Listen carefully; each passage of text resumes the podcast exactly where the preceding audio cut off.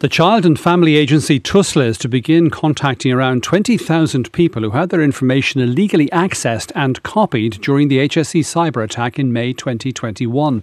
The agency said today that a number of its employees were also impacted by the breach, although it says there's no evidence that any of the stolen information has been published online.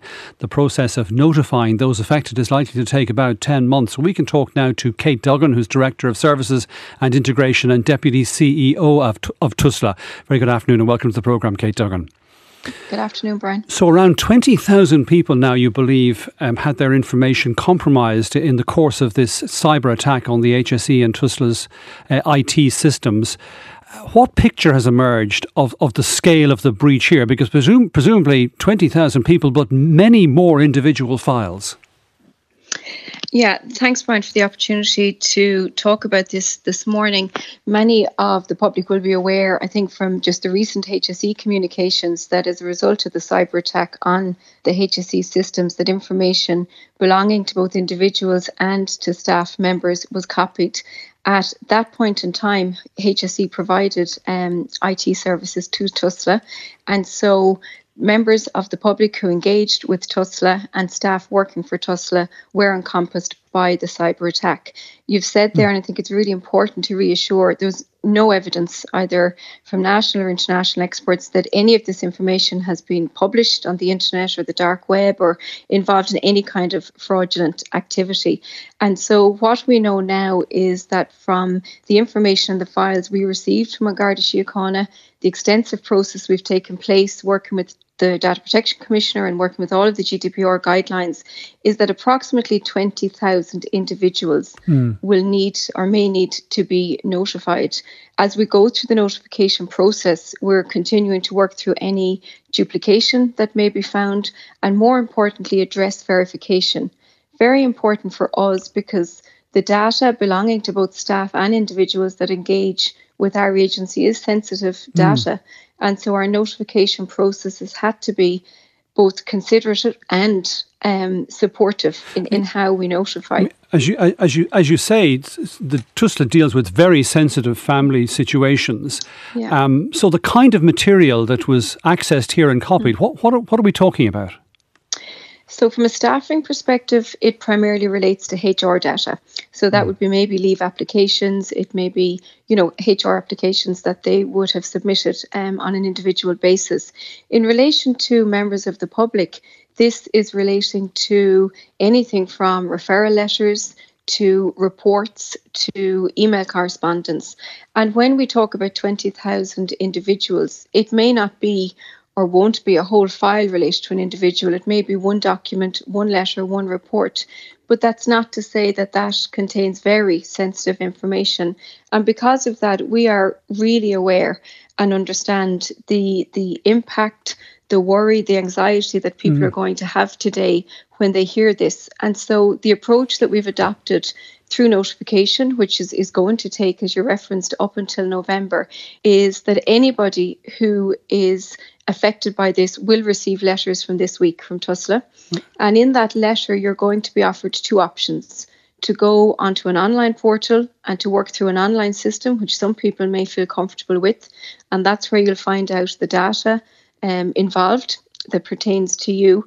But for other people who may not want to use an online portal system, there will be a caseworker. There'll be a free phone number for you to contact the caseworker, and that caseworker will support you not just through that process of receiving mm-hmm. the information, but also supporting you after that. Because what we do know is that, you know, people mm. may be hearing information from the first time about themselves through yeah. this process. But I mean, and we're very concerned that they get the support they need around I, that. I mean, I'm sure th- those supports um, and, and that advice w- would be welcome. But there's other than that, there's there's not much else that you or anybody else can do. The the, the data is, is now out there. The data was copied, hmm. um, but as I said, all of the best experts.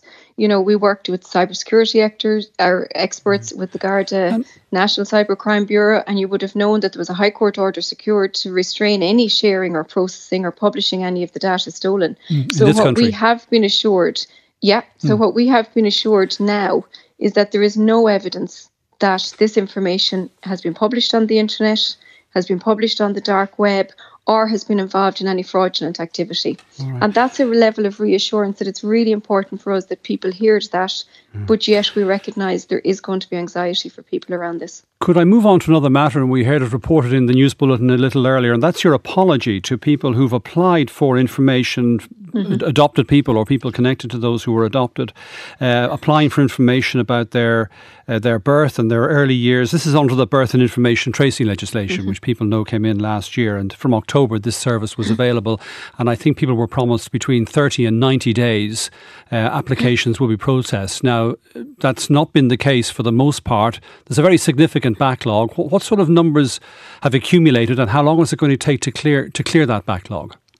Yeah, And I think for people just to understand the context, um, Brian, under the Birth Information Tracing Act, as you said, which became live on the 3rd of October, people are entitled to a release of birth, early life, and case information, which up until now we wouldn't as an agency have been able to provide to them.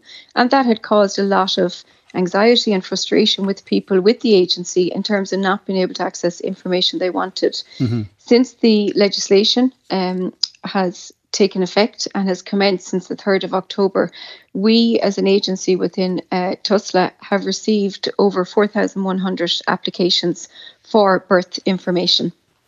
And as you said, the Act allows for people to receive that information either within a 30 day time period or mm-hmm. a 90 day time period. And that's based on not the complexity of the case, but actually the complexity of the files associated right. with the case. So, so of those, when of those, we started. Sorry, of those 4,100 mm. applications, mm. how many have been dealt with at this stage, processed? So um, 1,112 are processed. And I think it's important to say that out of mm. those that have been processed and released, we have had minimal requests for review. And actually, we have had people contacting us to compliment us on the records and the level of information that has been mm. released to them. But why it's have, something they've been waiting for. Why haven't you been able to deal with the, the, the, the, balance, the greater number, 3,000, within, yeah. within the promised time? I think there's been maybe three factors at play, Brian, and, and I think we are really sorry in relation to the impact that this is having. The first thing is that as an agency, we did underestimate that initial surge. We underestimated the volume of applications that came in the first number of weeks. Mm. And we also underestimated the percentage of cases that were falling into that 90 day category. And while that's important, is because the, almost 90% of the cases that came to us fall into that category, that means that individuals' files are not digitized, are in mm. paper format across a number of different um, locations. And so it also had an increased risk in relation to perhaps data breach when we were uh, yeah. you know, kind no, of sharing and posting that information. I mean, I think the so, figures, the figures for perhaps the number of individual cases that that uh, you know might be uh, in which people might seek information was in excess of forty thousand, isn't that right? So at this stage, it's still not, not much more than than one in ten, but but you'd estimated yeah. less than that. We didn't estimate the surge that came in the beginning, and that is something that we got wrong in the agency. And I think we've been hmm. very clear in any of our correspondent engagement with people that we really are sorry for that. Um, since then and since October, we've completely scaled up our services in terms of the contingency plan that we've put in place. We've put in, right. you know, significant additional um, resources.